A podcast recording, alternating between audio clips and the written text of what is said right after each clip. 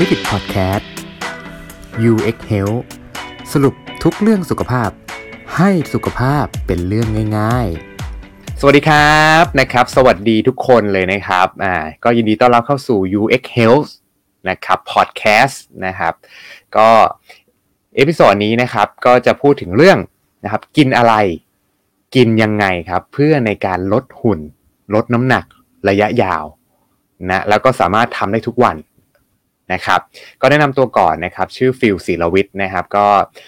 อดีตเป็นนักออกแบบครับ แล้วก็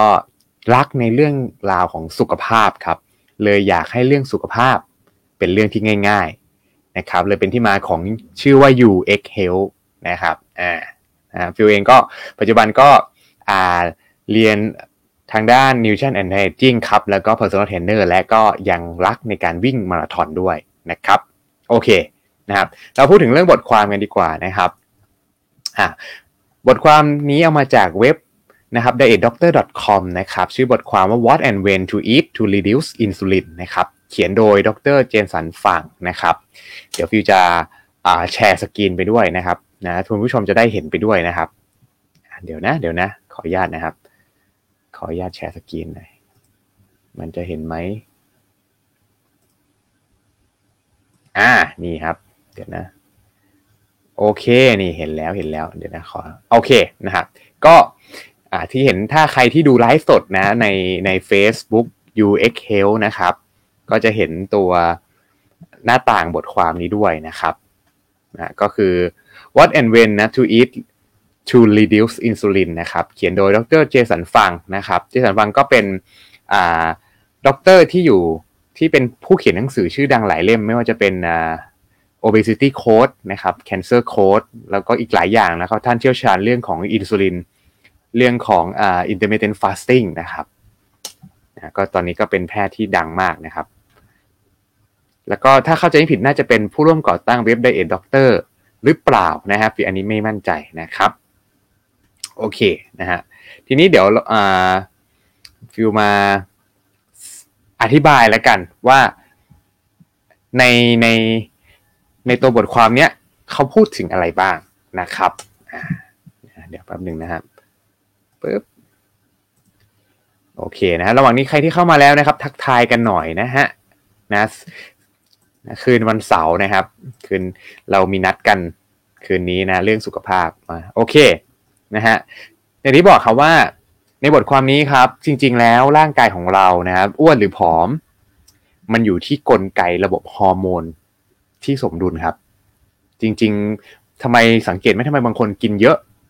แต่ก็ยังผอมครับ บางคนไม่ได้กินอะไรเลย แต่อ้วน เออ มันเป็นเพราะอะไรกันแน่นะครับ แสดงว่ามันมีกลไกฮอร์โมนครับ ที่ที่เกี่ยวโยงนะครับ นอกเหนือจากการที่กิน calorie in calorie out นะครับ มันยังมีเรื่องของฮอร์โมนแต่ละคนที่ไม่เหมือนกัน โดยเฉพาะฮอร์โมนอินซูลินนะครับ อธิบายก่อนฮอร์โมนอินซูลินจริงฟิลพูดไว้หลาย EP แล้วนะครับว่าฮอร์โมนอินซูลินคือ ฮอร์โมนหนึ่งครับที่หลั่งจากตับอ่อนนะครับฮอร์โมนนี้จะถูกใช้งานในเวลาที่เราทานโปรตีนคาร์โบไฮเดรตไขมันนะครับแต่ตัวที่จะกระตุ้นอินซูลินเยอะที่สุดนะฮะก็คือตัวคาร์โบไฮเดรตก็คือแป้งน้ำตาลต่างๆนะรองมาก็จะเป็นโปรตีน และรองมาน้อยสุดคือไขมันนะครับแต่ 3 ตัวนี้นะครับก็จะกระตุ้นอินซูลินครับผมแต่อินซูลินจะถูกกระตุ้นมาก ๆ ก็คือพวกโปรตีนหรือคาร์โบไฮเดรตที่แปรรูปครับ ก็คือ processed food ทั้งหลายทั้งแหล่พวกนี้จะมีจะทำให้กลไกอินซูลินเนี่ยถูกกระตุ้นนะครับ เยอะกว่าปกตินะครับอ่านะโอเคนะครับ ทีนี้เขาก็จะมีโค้ดอ่าเป็นโค้ดนะกันโค้ดของคุณหมอเขาบอกไว้ว่า หากคุณพยายามจำกัดแคลอรี่เพื่อลดน้ำหนัก แล้วเนี่ยแต่ว่ามันก็ยังล้มเหลวนะครับ พยายามคุมแคลอรี่นะ แต่ก็ยังไม่สามารถทำให้เราผอมได้ดั่งใจนะครับ อืมเขาก็บอกคุณหมอก็บอกว่าเราควรทำความเข้าใจเรื่องอินซูลินครับ อ่านะครับ เพื่อเราจะได้ไม่ล้มเหลวอันนี้นะครับ อันนี้คือสิ่งที่เราต้องเข้าใจกันนะครับเขาบอกว่าอ่าการแปลว่าการที่เรากินแคลอรี่อินแคลอรี่เอาเนี่ย อาจจะไม่ใช่กุญแจสำคัญเนี่ยในการลดน้ำหนัก เออนะครับ นาะนี่คือสิ่งสำคัญมากๆเลยนะครับ จริงๆแล้วเนี่ยการเข้าใจว่าโรคอ้วนเนี่ยเป็นจริง ๆ แล้วมันคือความผิดปกติของฮอร์โมนนะไม่ใช่สมดุลของแคลอรี่อินแคลอรี่เอาครับ เพราะไม่งั้นเนี่ยทำไมบางคนเอ่อกินเท่ากันนะ กินบุฟเฟ่เหมือนกัน แต่ทำไมอ้วนผอมไม่เท่ากัน เออนะฮะแปลว่าอะไรครับ แปลว่าเรื่องฮอร์โมนในของร่างกายของเราเนี่ย เป็นสิ่งสำคัญมาก ๆเลยนะครับ นะ เคนะเหมือนเหมือนหน้ามืดไปเร่งไฟนิดนึงนะฮะโอเคนะฮะเดี๋ยวเห็นหน้ากันไม่ชัดนะครับอะนะหากเราเนี่ยต้องคืออารมณ์เหมือน ถ้าเราจะต้องการควบคุมน้ำหนัก ก็คือต้องการลดน้ำหนักนะช่วงนี้ก็จะเป็นช่วงปีใหม่เนาะหลาย ๆ คนก็อยากจะลดน้ำหนักเพื่อ เพื่อพอเริ่มปีหน้าจะเป็น New Year Resolution เป็นผลงานนะครับเปิดต้นปีอย่างสวยงามนะครับ หรือใครที่กำลังเตรียมตัวจะลดน้ำหนักสำหรับปีหน้า นะครับคุณฟัง EP นี้นี่เคลียร์แน่นอนนะครับอ่าหลักๆเลยนะคุณหมอเขาบอกในบทความนะ ถ้าไปสรุปง่ายๆเนี่ยก็คือ เขาบอกว่าปัจจัยในการที่เราอยากจะลดน้ำหนักนะครับ หรือเพิ่มน้ำหนักเนี่ยนะฮะมันอยู่ที่ 2 ปัจจัยก็คือ 1. คุณกินอะไรนะครับ ในในวันนึงอะคุณกินอะไร 2. ครับ คุณกินตอนไหน เออนี่สำคัญมาก ๆเลยนะครับ นะโดยส่วนใหญ่แล้วเนี่ยนะครับ เรามักจะพูดถึงว่าเราเออเราจะกินแป้งแถวนี้ เราจะกินไม่เกินห้าร้อยแคลเราจะกินแบบนี้แบบนี้ จริง ๆ แล้วเนี่ย มันไม่สำคัญครับนะแบบมันไม่ได้สำคัญที่สุดอะว่าคุณจะกินอาหารแคลอรี่เท่าไหร่แต่มันสำคัญว่าคุณกินอะไรบ้าง แคลอรี่นั้นน่ะ คุณภาพอาหารมันได้ได้ได้ตรงกับตามสิ่งที่ร่างกายคุณต้องการไหมนะครับ แล้วก็สองคือคุณกินเมื่อไหร่นะครับ อ่า มาเรื่องของข้อแรกก่อนคุณกินอะไรนะครับ อ่าเขาบอกว่าอาหารแต่ละอย่างจะแตกต่างนะครับ ก็คือพูดง่ายๆว่าอาหารในกลุ่ม macronutrient ก็คือโปรตีนคาร์โบไฮเดรตไขมันเนี่ย จะกระตุ้นอินซูลินในระดับที่ต่างกันนะฮะเวลาเรากินแป้งน้ำตาลเข้าไปนะครับ มันก็จะทำให้กระตุ้นอินซูลินมากที่สุดนะฮะแต่โปรตีน ก็ยังมีการกระตุ้นอินซูลินครับรองลงมานะฮะส่วนไขมันเนี่ยจะเป็นการกระตุ้นอินซูลินน้อยสุด แต่โดยส่วนใหญ่เนี่ยเราจะไม่ค่อยมีโอกาสได้ทานไขมันอย่างเดียวในปริมาณเยอะอยู่แล้ว มันจะเกิดความเลี่ยนครับ โดยโดยอัตโนมัติของร่างกายนะครับ หากคุณเนี่ยลองทานโปรตีนกับไขมันนะฮะคุณจะรู้เลยว่ามันจะทานได้ไม่เยอะอ่าทานพิสูจน์เนี่ยคุณลองไปร้านสะดวกซื้อก็ได้ครับ ลองไปซื้ออกไก่ และลองมานั่งกินสักสองสามอกเนี่ยคุณจะเริ่มอิ่มครับคุณจะเริ่มกินต่อไม่ไหวแล้วนะครับแต่ถ้าคุณลองไปซื้อขนมปังสิครับเช่นสมมติโดนัทกล่องหนึ่งนะครับ ยี่ห้อได้หมดเลยเผลอๆถ้าคุณกินเพลินๆน่ะคุณจะกินได้ทั้งกล่องเลย โดยที่ไม่อิ่มด้วยนะครับนี่ว่าไหมเพราะว่ากลไกร่างกายเนี่ย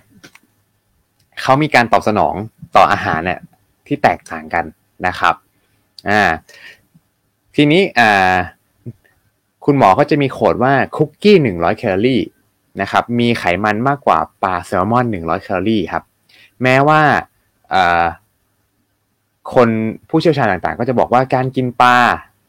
นะครับ มันอืมก็โอเคนะ แต่กินคุกกี้ร้อยแคลมันก็ไม่ไม่ผิดนะนะครับ คือแปลว่าอะไรครับ เราจะดูแต่แคลอรี่ของอาหารไม่ได้ เราจะต้องดูคุณภาพ นะในแคลอรี่นั้นๆด้วย ระหว่างคุกกี้กับปลาใช่ไหมครับ สิ่งที่ได้คืออะไรครับคุกกี้ได้แหละได้แป้งน้ำตาลที่สูง แต่ปลาเนี่ยจะได้เป็นกู๊ดโปรตีนถูกไหมการกระตุ้นอินซูลินจะต่างกันแหล้วนะแปลว่าอะไรครับระดับน้ำตาลในเลือดเราจะสวิงต่างกันนะครับอ่านะฮะโอเคนะครับ ทีนี้เนี่ยมันจะมีภาพนะเดี๋ยวคือถ้ามีภาพเนี่ยเดี๋ยวเพื่อนๆจะเข้าใจเลยนะครับ ในตัวภาพนี้นะครับ เดี๋ยวนะ อ่าโอเคจะได้เห็นกันชัดๆนะฮะคือในถ้าในเอาแบบง่าย ๆนะครับ ก็คือในช่วงที่เรากินนะครับ มาแล้วปั๊บอ่าอันนี้เห็นเห็นภาพเนาะอ่า อันนี้ก็จะเป็นภาพที่เป็นแบบในเชิงเข้าใจง่ายเลยนะครับ ก็คือพูดง่ายว่าเขาใช้คำว่า hormonal นะฮะ hormonal obesity นะครับ ก็คือเห็นไหมตัวนี้เห็นไหม what to eat คือในช่วง เรากินอะไรเนี่ยสำคัญนะครับ การทานอนิมอลโปรตีนก็คือโปรตีนจากสัตว์เนี่ยก็จะมีผลในการกระตุ้นอินซูลินนะครับ มากกว่าโปรตีนพืชด้วยนะครับนะอันนี้สำหรับใครที่แบบจะเล่น weight training เนาะเราอยากโฟกัสที่จะทานโปรตีนจากสัตว์ร้อยเปอร์เซ็นต์นะครับ ควรจะ balance ทานแต่โปรตีนจาก plant-based บ้างนะครับ แล้วก็ตัวคาร์โบไฮเดรตเนี่ยเห็นไหมมันจะทำให้เกิดกลไกกระตุ้นอินซูลินนะครับอ่า ตัวที่มันจะมา protect factor ตัวนี้ก็คืออะไรครับ การทานพวกน้ำส้มเขาเรียกนะไอ้น้ำแอปเปิลหมักอะนะ apple cider vinegar นะครับ แล้วก็การทานไฟเบอร์นะครับใยอาหารเนี่ยจะช่วยชะลอนะครับนะการเกิดภาวะอินซูลินที่สูงนะครับอ่าแล้วก็อีกตัวหนึ่งก็คืออ๋ออันนี้เป็นเรื่องของ what to eat ก่อน what to eat ก็จะมี 2 อย่างก็คือ ต้องระวังเรื่องการทานแป้งน้ำตาลครับที่สูงนะครับ แล้วก็การทานพวก animal protein ที่เยอะจนเกินไปนะครับเนาะก็เพิ่มไฟเบอร์ แล้วก็เพิ่มเป็นพวกอของหมักดองอะนะครับบ้างนะครับโอเค ทีนี้นะครับกลับมาอธิบายก่อนเพื่อนๆก็จะเริ่มงงแล้วว่าแล้วการทานการที่ถูกกระตุ้นอินซูลินเนี่ยมันมันรบกวนอะไร มันมันไปมันไปหนักหนักหัวของใครหรือเปล่านะฮะการที่เรากระตุ้นอินซูลินให้สูง นะครับพูดง่ายๆนะครับว่าอ่ากลไกร่างกายของเรานะครับอ่าจะ relate กับเรื่องของฮอร์โมนนะครับคือคือกลไกการใช้พลังงานร่างกายของเราเนี่ยมันจะ control โดยฮอร์โมน2 ตัวนี้นะครับ ก็คือการใช้งานของฮอร์โมนอินซูลินครับแล้วก็การใช้งานของฮอร์โมนกูคากอนนะครับเวลาเราที่เราทานอาหารเป็นโปรตีนคาร์โบไฮเดรตไขมันเนี่ยนะครับ มันจะถูกอินซูลินจะถูกใช้งานนะครับ คือเวลาเราทาน โปรตีนคาร์โบไฮเดรตไขมันเนี่ยนะครับ กินเข้าไปปุ๊บดูดซึมที่ลำไส้ใช่ไหมนะพวกกรดอะมิโนต่างๆ พวกน้ำตาลต่างๆ ก็จะเข้าสู่นะครับ กระแสเลือดต่างๆ ใช่ไหมครับ ทีนี้เนี่ยอ่าแน่นอนครับมันก็จะมีตัวฮอร์โมนอินซูลินเนาะที่หลั่งออกมาจากตับอ่อนเพื่อนำพาพลังอ่าค่าเรื่องน้ำตาลเข้าสู่เซลล์นะครับอ่ากรดอะมิโนต่างๆ เข้าสู่เซลล์เข้าสู่ระบบร่างกายเพื่อนำเอาไปใช้ต่อไปนะครับ ถ้าไม่มีอินซูลินเราก็ไม่สามารถมีชีวิตรอด แต่โดยส่วนใหญ่แล้วเนี่ยภาวะที่ที่เกิดปัจจุบันเนี่ยก็คือภาวะพวก NCD เนี่ยมันมาจากการที่เรามี high อินซูลินก็คืออินซูลินเนี่ยออกมาสูงบ่อยๆ จนเกิดสภาวะดื้อก็คืออินซูลินไม่ตอบสนองนะครับอ่าทีนี้ในตอนที่เราใช้งานอินซูลินใช่ไหมครับอ่าฮอร์โมนอีกตัวหนึ่งที่ชื่อว่ากูคากอนเนี่ยเขาจะไม่ถูกใช้อ่าอินซูลิน อ่าเดี๋ยวดูดูมือฟิวนะ อินซูลิน ถ้าอินซูลินใช้จากการกินโปรตีนคาร์โบไฮเดรตไขมันนะครับ ร่างกายเนี่ยเขาจะอยู่ใน phase ของการเก็บสารอาหาร เขาก็จะไม่ burn นะฮะเขาก็จะเขาก็จะไม่ไม่ burn นะครับ แต่ถ้าสมมุติเราไม่ได้ใช้อินซูลินนะครับ ร่างกายเนี่ยเขาจะเอา ของที่อยู่ในร่างกายของเรามามา burn ใช้นะครับ ก็คือช่วงที่เราไม่ได้ใช้อินซูลินนะครับฮอร์โมนกูคากอน จะถูกใช้งานแทนนะจะสลับกันกับอินซูลินนะฮะถ้าอินอินซูลินถูกใช้งานนะครับ กูคากอนจะไม่ถูกใช้ แต่ถ้าเราไม่ได้ใช้อินซูลินปุ๊บฮอร์โมนกูคากอนจะถูกใช้งานครับฮอร์โมนกูคากอนข้อดีของเขาคืออะไรครับเขาจะไปนำไขมันที่เราสะสมไว้ครับ นำมาปลดปล่อยนำไปใช้งานในระบบของร่างกายอ่านะครับแปลว่าถ้าช่วงที่เราใช้กูคากอนอยู่นะเราก็สามารถนำไขมันของเก่าอะคือร่างกายสามารถเอาไขมันของเก่าเรามาใช้เป็นพลังงานได้นะครับอ่านะฮะแต่ถ้าอินซูลินถูกใช้งาน อันเนี้ยร่างกายจะอยู่ในโซนของการเก็บ ก็คือเก็บสิ่งที่เราได้รับมานะครับ แล้วก็อินซูลินเนี่ยจะมีหน้าที่นำน้ำตาลที่เราได้มาเข้าสู่เซลล์เป็นพลังงานนะเอาไปใช้นะครับ แต่โดยส่วนใหญ่เนี่ย เราจะกินตลอดเวลา ใครที่กินตลอดเวลา จะอินซูลินไออินซูลินเนี่ยจะถูกใช้ต่อเนื่อง ยิ่งกินทั้งวันทั้งคืนโดยที่ไม่มีช่วงช่วงหยุดกินเลยเนี่ยอินซูลินมันใช้อย่างเดียวจนสักพักมันเกิดการดื้อครับ พอมันดื้อแล้วเนี่ย พอเรากินปุ๊บมันไม่ใช้ ทีนี้สิ่งที่เกิดขึ้นคือนี่คือที่มาของโรคเบาหวานนะครับ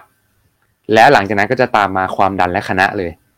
นะครับโรคเบาหวานมันเกิดจริงๆเกิดจากส่วนคนส่วนใหญ่จะเป็นเบาหวานประเภทประเภทที่ 2 ก็คือเกิดจากพฤติกรรม เกิดจากไลฟ์สไตล์ก็คือ เกิดภาวะที่ high insulin เนี้ยมันดื้อจากการที่เรากินอาหารที่กระตุ้นให้ให้เกิด high insulin อยู่ตลอดเวลา พอ high insulin จะนำไปสู่การที่อินซูลินเขาดื้อครับ เขาไม่ทำตามที่เราที่ที่ร่างกายเราต้องใช้อะ นี่เป็นสาเหตุว่า คนที่เป็นเบาหวานก็เลยต้องได้รับอินซูลินนะครับ จากจากคุณหมอนะฮะนะซึ่งพอหลังจากนี้มันจะเป็นเรื่องใหญ่แล้วนะครับ มันจะมีหลาย ๆ ปัจจัยที่ตามมานะครับ โอเค กลับมาที่สไลด์ก่อน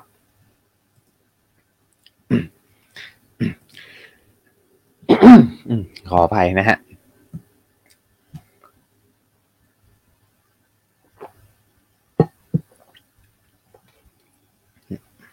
อ่าทีนี้ สังเกตว่าเขาจะเขียนว่าถ้าเราเกิดสภาวะไฮอินซูลินนะครับไฮอินซูลินนะครับ จะส่งผลทำให้เกิดอะไรครับ การ obesity นะครับ ก็คืออ้วนพูดง่ายๆแปลว่าอะไรถ้าเราสามารถ low อินซูลินได้ดี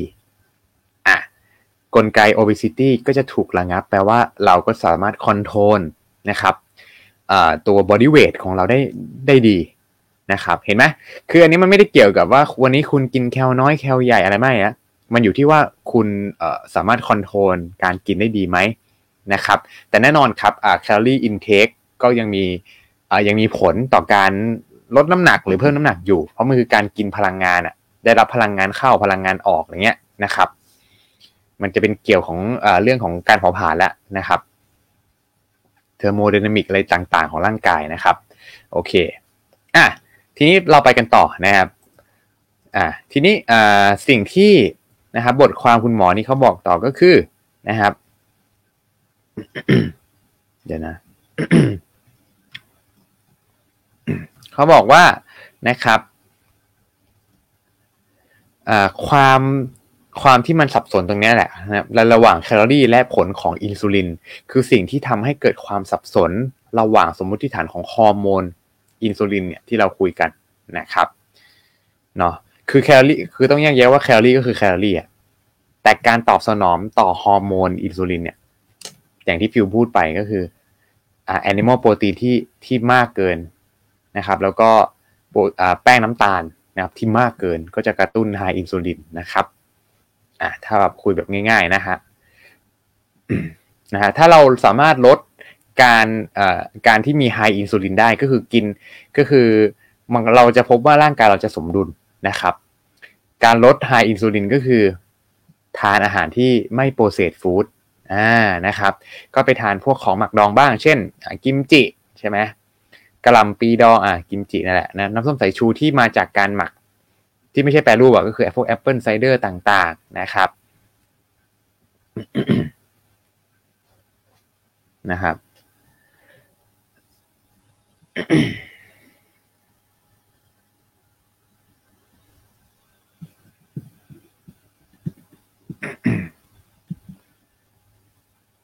โอเคนะฮะแต่จริงๆการทาน high protein ก็ยังดี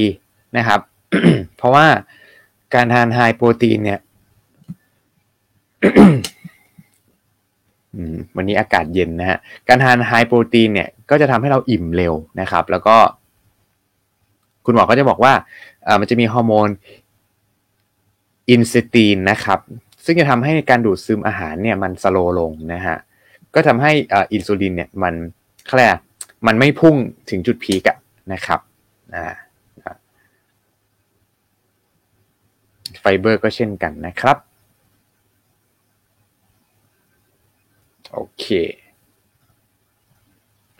ดังนั้นครับ อ่าเขาจะสรุปว่า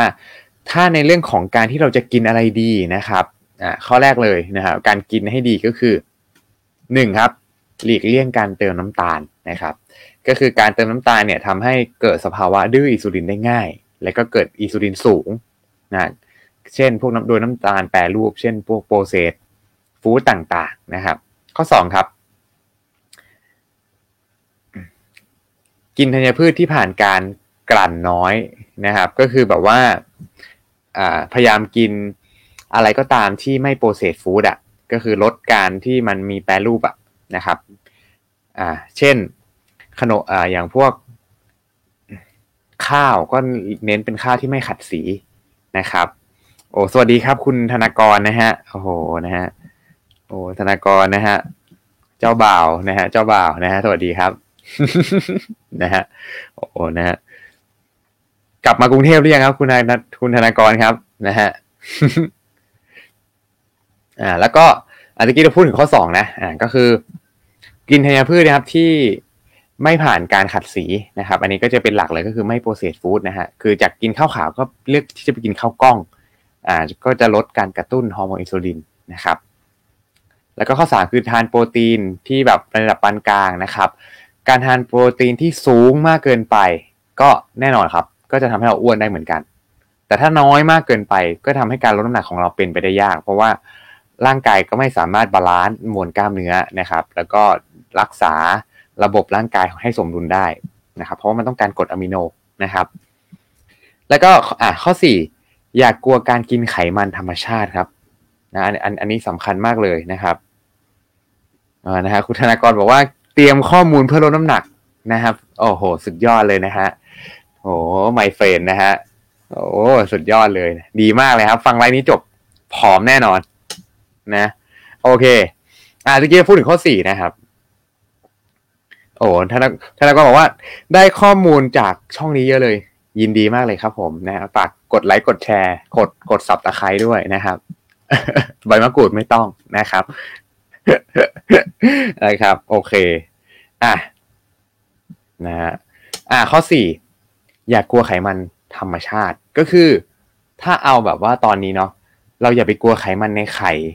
ไขมันในในมันหมู หรือไขมันอะไรก็ตามที่อยู่ในรูปแบบธรรมชาติครับ เพราะไขมันพวกนี้มันไม่ได้กระตุ้นอินซูลินคุณให้เยอะครับอ่าแต่เราควรจะไปกลัวพวกอาหารแปรรูป เช่น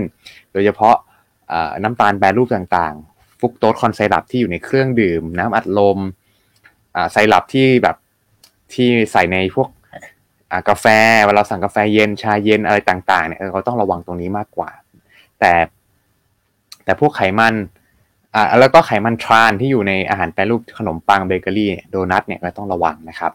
แต่ไขมันในธรรมชาติ การทานไข่ต้ม การทานเอ่อมันหมู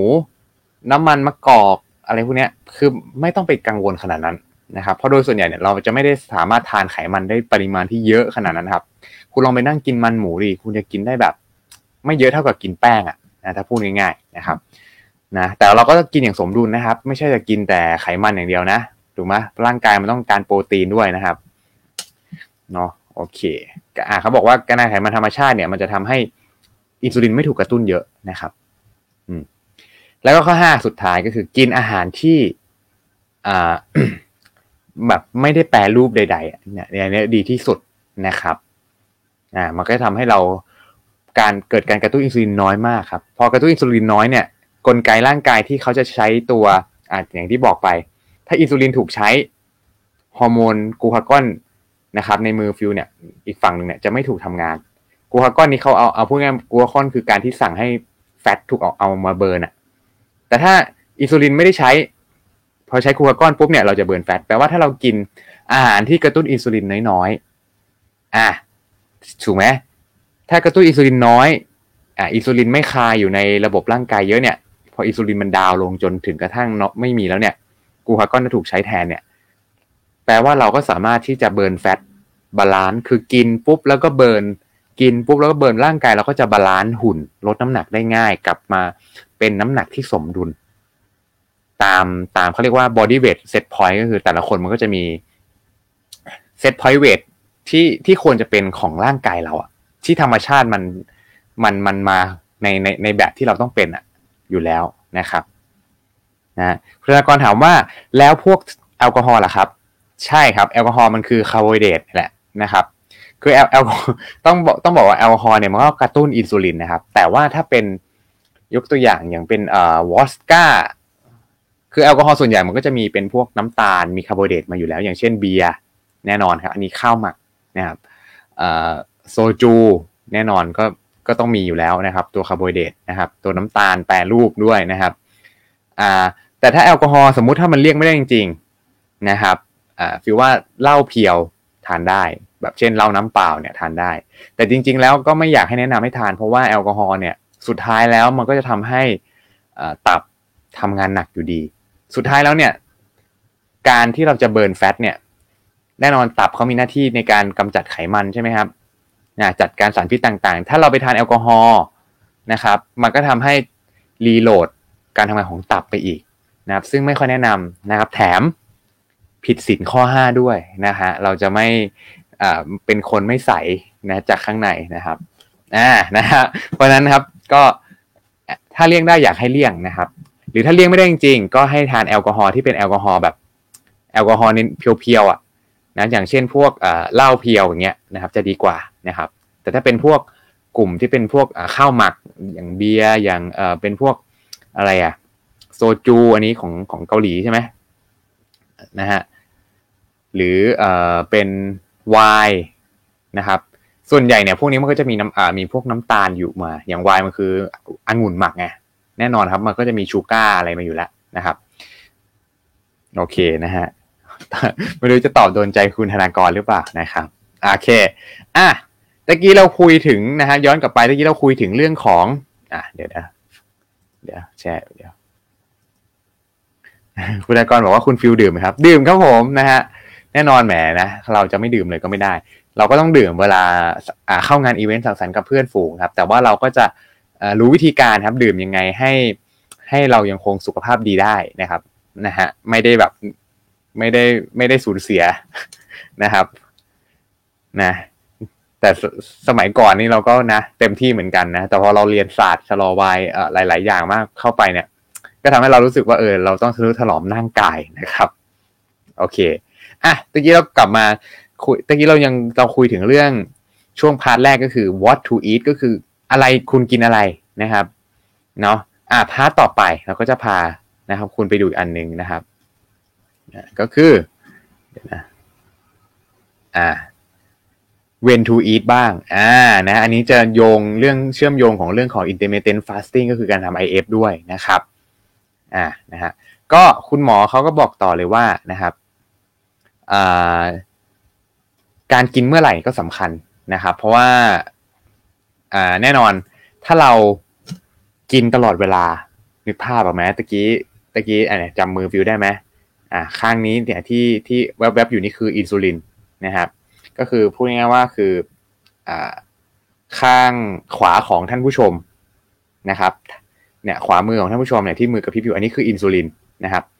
อ่าพี่ใช้พี่ใช้อะไรดีอะสีดีกว่าพี่ใช้เป็นสีเดี๋ยวจะได้เห็นชัดเจนนะครับเอาแบบง่ายๆกันอะเดี๋ยวนะอะเป็นสีนี่กว่านะครับเออมืออะดีล้วนะอันนี้คืออินซูลินนะครับอ่าอ่าถ้าสมมุติเรากิน อ่าเวลาเรากินเนี่ยไม่ว่าจะเป็นอ่าโปรตีน คาร์โบไฮเดรตแป้งน้ำตาลเนี่ยแล้วก็หรือไขมันเนี่ยอินซูลินจะถูกใช้งานอยู่แล้ว เพียงแต่ใช้มากใช้น้อยแล้วแต่ประเภทอาหารที่เรากิน แปลว่าถ้าเรากินทั้งวัน อินซูลินจะถูกใช้ทั้งวันเลย ร่างกายเนี่ยเขาจะไม่มีเวลาดึงของเก่าไปใช้เลยนะครับ เพราะว่าในในในจุดหนึ่งที่อินซูลินไม่ได้ถูกใช้ ร่างกายก็จะปลดปล่อยฮอร์โมนกูคากอน เพื่อเพื่อในการสลายนะครับนำไขมันของเก่าเนี่ยมาใช้งานและก็ในช่วงที่อินซูลินไม่ถูกใช้เนี่ยร่างกายเขาจะมีเวลาในการซ่อมแซมนะครับ ตัวของเขาเองนะครับ เรียกว่ามันก็คือการทำ fasting นี่แหละนะฮะการทำ fasting คือการที่เราไม่ได้ทานอะไรเลยที่กระตุ้นอินซูลินนะฮะการทำ fasting เนี่ยมันคือมันจะเชื่อมโยงของเรื่องของการ control อินซูลินครับผมนะฮะอ่าที่ถ้าตามท้องตลาดเราจะพูดคำว่า IF อะอ่าทำ IF อะ จริงๆ IF เนี่ย มันคือการที่เรามีช่วงกิน และช่วงอดก็คือไม่กินอย่างเป็นเวลา เช่น เราอาจจะกิน9โมงเช้าถึง6โมงเย็น หลังจากนั้นเราก็จะเป็นน้ำเปล่าชาหรือกาแฟที่ไม่ได้ใส่น้ำตาลอะไรใด ๆ เพราะถ้าคุณใส่น้ำตาล คุณใส่นมกระตุ้นอินซูลินทั้งนั้น อ่า เข้าใจง่ายไหมเข้าใจง่ายเนาะนะครับ โอเคนะฮะอะทีนี้ไปกันต่อนะโอ้ทีนี้อะเนาะเพราะฉะนั้นการกินเมื่อไหร่สำคัญ ถ้าเรากินทั้งวันพีเรียดทั้งวันเลยเนี่ย อินซูลินอ่าจะถูกใช้งานแวบแวบแวบแวบตลอดเวลาทั้งวัน แปลว่าอะไรครับเราจะไม่สามารถเบิร์นของเก่าที่ที่ร่างกายสะสมเอาไว้ได้เลย ใครที่ต้องการจะลีนแฟตเนี่ยจะลีนยากนะครับ แต่ถ้ามีช่วงกินและช่วงอดช่วงอดคืออะไรก็ตั้งแต่หลังพระอาทิตย์ตกดิตกตกดินไปแล้วเราก็รีบนอนให้เร็ว และในช่วงที่เรานอนหลับพวกเนี้ยโหร่างกายเราจะเอาของเก่าเนี่ยนำมาสลายนำมาซ่อมสร้างนะครับนำไขมันของเก่ามาใช้โดยเฉพาะการที่ทำฟาสติ้งครับมากกว่า 15 ชั่วโมงขึ้นไปนะครับจนถึง 20 ชั่วโมงอะไรเงี้ยร่างกายก็จะเริ่มปลดปล่อยกดไขมันออกมานะครับนำมานำมาใช้งานเป็นพลังงานแทนนะครับ มันก็จะเกิดสารที่เป็นปลายทางที่เรียกว่าคีโตนะฮะอ่าก็จะออกตามเป็นมันระเหยตามผิวหนังได้นะ นะฮะซึ่งอันนี้แหละคือเคล็ดลับเลยฮะในการที่อ่าออกกำลังกายโดยที่ไม่ต้องกินอะไรอ่าสมมติตื่นเช้ามาเราออกกำลังกายโดยที่แบบ ไม่ได้ทานอะไรเลยอะนะครับสามารถทำได้นะฟิวยังเคยเอ่อ HIIT cardio เลยตื่นเช้ามาก็เราก็ทานอาจจะเป็นตัวกาแฟดำนิดหน่อยนะฮะเพราะว่าจะชอบทานกาแฟดำหน่อย ให้มีคาเฟอีนนิดนึงกระตุ้นหน่อยนะครับอ่า แล้วก็ทานน้ำเปล่าแล้วก็ไป HIIT cardio ทำได้นะ ไม่มีปัญหาเลยนะครับ จากเมื่อก่อนเราจะคิดว่ามันจะต้องกินแป้ง กินน้ำตาลก่อนแล้วค่อยไปออกกำลังกายเสมอจริงไม่ใช่นะนะเพราะร่างกายของเราสามารถ adaptation ไปใช้พลังงานจากแฟตได้นะครับ แต่เราต้องค่อยๆ ฝึกมันเท่านั้นเองนะครับ โอเค แล้วคนที่เป็นคุณธนากรถามว่าถ้าแล้วคนที่เป็นเบาหวานที่ต้องฉีดอินซูลินล่ะครับ จะลดหรือควบคุมอาหารได้เหมือนปกติไหมนะครับ จริง ๆ คนที่ต้องฉีดอินซูลินเนี่ยก็แน่นอนครับเราทำตามคำแนะนำของคุณหมอนะครับ ที่ดูแลปรึกษาเลยนะครับ แต่ถ้าจะแต่ว่าถ้าเราอยากจะช่วยคุณหมอก็คือการที่เราเป็นคนไข้ที่ดี คือจะแนะนำว่าอยากให้ฝึกควบคุมอาหารด้วยก็คือ การที่เราควบคุมตัวแป้งน้ำตาลให้ดีนะครับ เพราะแน่นอนว่าคนที่เป็นเบาหวานเนี่ย ประเด็นสำคัญก็คืออินซูลินเนี่ย มันดื้อใช่ไหมเรากินพวก แป้งน้ำตาลนะครับ หรือโปรตีนหรืออะไรก็ตามเนี่ย พออินซูลินมันดื้อเนี่ยนะครับกลายว่ากินพวกน้ำตาล มันไม่ถูกนำไปใช้ น้ำตาลก็คาอยู่ในกระแสเลือดไอไอไอไอสภาวะที่น้ำตาลอยู่ในกระแสเลือดนานๆเนี่ยครับ จะทำให้หลอดเลือดเนี่ย เกิดการอักเสบมันก็เลยจะเป็นเอฟเฟกตามมาเรื่องของความดันที่ที่สวิงและความดันโลหิตก็จะมีความดันโลหิตสูงขึ้น เพราะว่าร่างกายเราก็ต้องกระตุ้น สูบฉีดเลือดนะครับมากขึ้นนะครับนะตามเอฟเฟกที่อยู่ในหลอดเลือด แล้วก็สภาวะที่น้ำตาลอยู่ในหลอดกระแสเลือดนานๆเนี่ย แน่นอนครับ ร่างกายถือว่าน้ำตาลคือพิษนะ น้ำตาลนี่ไม่ใช่ของดีนะครับ เพราะร่างกายเก็บน้ำตาลไม่ได้นะนะครับ มันน้ำตาลเนี่ยมันถือว่าเป็นพิษนะฮะแต่ว่าโอเคเอ่อมันก็ต้องทานนะครับตามตามธรรมชาติ แต่น้ำน้ำตาลธรรมชาติมันไม่ได้เยอะไง แต่โดยส่วนใหญ่จะเจอน้ำตาลแปรรูปที่เยอะมากขึ้นมา เพราะฉะนั้นถ้าเราอยากจะควบคุมอาหารก็พยายาม back to basic เลย กินของ unprocessed food คือของที่ธรรมชาติ แล้วก็พยายามคุม พยายามกิน high protein เอาไว้นะครับ high protein high good fat นะฮะแล้วก็พยายามกิน low carb diet ไว้นะครับ การกิน low carbนะครับ ก็จะช่วยได้ในการที่เราทำให้เราเป็นคนไข้ที่เอ่อที่เขาเรียกอะไรควบคุมน้ำตาลในเลือดได้ดีแล้วหมอก็จะค่อยๆ ให้ลดอินซูลินไปเรื่อยๆนะครับหรืออถ้าอยากจะแบบว่า advance ขึ้นก็ลองศึกษาเรื่องคีโตนได้นะครับเพราะคีโตคือการที่เราไม่ได้กินคาร์โบไฮเดรตหรือน้ำตาลเลยนะครับหรือกินคาร์โบไฮเดรตประมาณ 20 กรัมต่อวันนะแต่ฟิวเนี่ยจะแนะนำว่าให้ปรึกษาคุณหมอก่อนนะครับเพราะว่าแต่ละคนเนี่ยที่ฉีดอินซูลินก็จะมีกลคือด้วยอายุด้วยหลาย ๆ อย่างมันมันมันต้องดูหลาย ๆ กรณีนะครับ แต่โดยส่วนใหญ่เนี่ย ไม่คือไม่ถึงขนาดไม่ฉีดอินซูลินอะกินโลคาร์บก็ดีต่อสุขภาพเหมือนกันนะครับนะก็เป็นแนะนำถ้าคนทั่วไปก็คือกินไม่เกินหนึ่งน้ำแป้งน้ำตาลไม่เกินหนึ่งร้อยกรัมต่อวันนะครับ ก็ลองไปคำนวณดู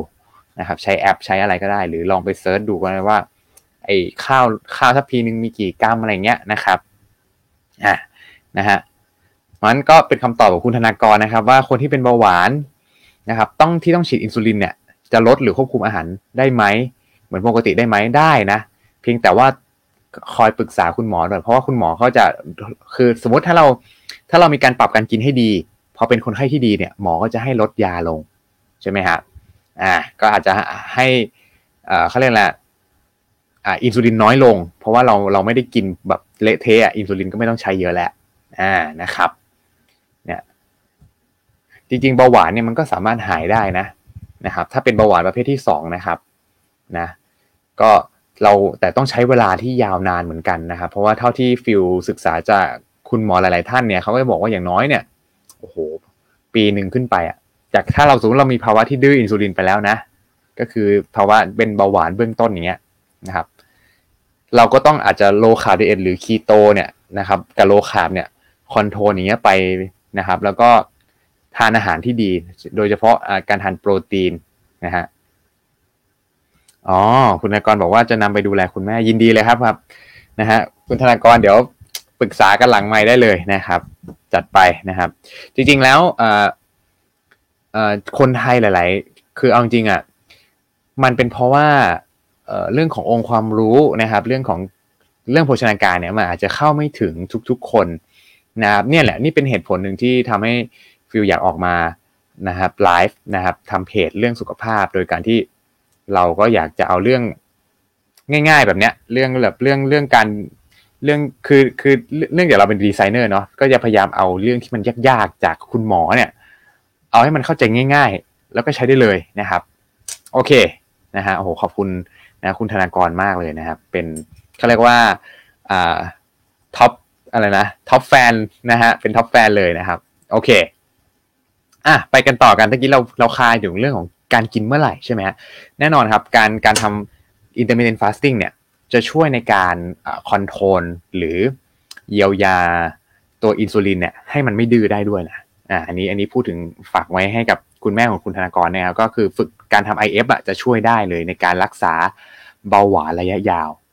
นะแต่แบบไม่ใช่อยู่ๆให้อดข้าวยี่สิบยี่สิบชั่วโมงไม่ใช่นะก็คือเริ่มจากง่ายๆครับ กินข้าวให้เป็นเวลา แล้วก็กินในเวลาที่จำกัดนะฮะแบบตั้งแต่พระอ่าอาจจะลองสักสิบหกทับแปดก็ได้ คือกินแปดชั่วโมงและสิบหกชั่วโมงคือ ทานได้แค่น้ำเปล่านะฮะแล้วก็ทำให้เป็นตามนาฬิกาชีวภาพก็คือกินตามเวลาแสงอาทิตย์อะนะครับ โอเคนะฮะอะทีนี้โอเคคุณตะกี้อ่าเดี๋ยวแชร์ภาพอีกทีหนึ่งปึ๊บเดี๋ยวนะอ่าตะกี้ อ่าทีนี้เรามาพูดถึงปัจจัยที่สองนะครับ ก็คือ ตอนที่เรากินเนี่ยนะครับ การที่เวลาที่เรากินก็จะส่งผลนะครับ เช่นกันเลยนะฮะอ่า เพราะว่าอะไรนะครับ อ่า เดี๋ยวนะขอดูบทความคุณหมอก่อนนะฮะส่วนที่เขาบอกว่าส่วนที่สองก็สำคัญไม่แพ้นะครับ ในการ control อินซูลินในแบบที่หนึ่งเลยนะครับ อาหารทุกชนิดสามารถเพิ่มอินซูลินนะครับ ซึ่งนำมาสู่ความอ้วนนะครับ แล้วก็มีอีกปัจจัยสำคัญก็คือ ภาวะการอินซูลินเนี่ยนะครับก็หมายถึงว่าสถานการณ์ที่ระดับอินซูลินไม่ปกติเนี่ยไม่สามารถบังคับให้น้ำตาลในในในเลือดเข้าสู่เซลล์ได้เนี่ยนะครับอันนี้ก็สำคัญนะครับ ที่เขาบอกว่าภาวะด้วยอินซูลินเป็นเพียงปฏิกิริยานะครับที่ต่ออินซูลินเนี่ยมากเกินนะครับ ร่างกายจะชดเชยด้วยการเพิ่มอินซูลินนะครับ คือเวลาเรากินพวกน้ำตาลพวกอะไรเยอะเนี่ยนะครับ ก็หรือกินมื้อหลาย ๆ มื้อบ่อย ๆ เนี่ยนะครับแน่นอนครับร่างกายก็จะพยายามหลั่งอินซูลินออกมาเรื่อยๆเรื่อยๆเรื่อยๆจนเกิดวงจรอุบาทนะครับ อินซูลินสูงนำไปสู่ภาวะดื้ออินซูลินนะครับ แล้วก็ภาวะดื้ออินซูลินก็ทำให้อินซูลินสูงขึ้นเห็นไหมมันเป็นกลไกที่วนเวียนวกไปวนมาตามตามลูกศรตามเนี่ยเลยตามเขาเรียกอะไรตามในภาพเนี่ยเห็นไหมฮะก็คือสมมุติถ้าเราไม่ได้คุมเรื่องของโภชนาการอาหารนะครับ พอเรามี high insulin ใช่ไหมก็จะทำให้เราเกิดสภาวะดื้ออินซูลิน พอเราดื้ออินซูลิน ก็จะทำให้อินซูลินสูง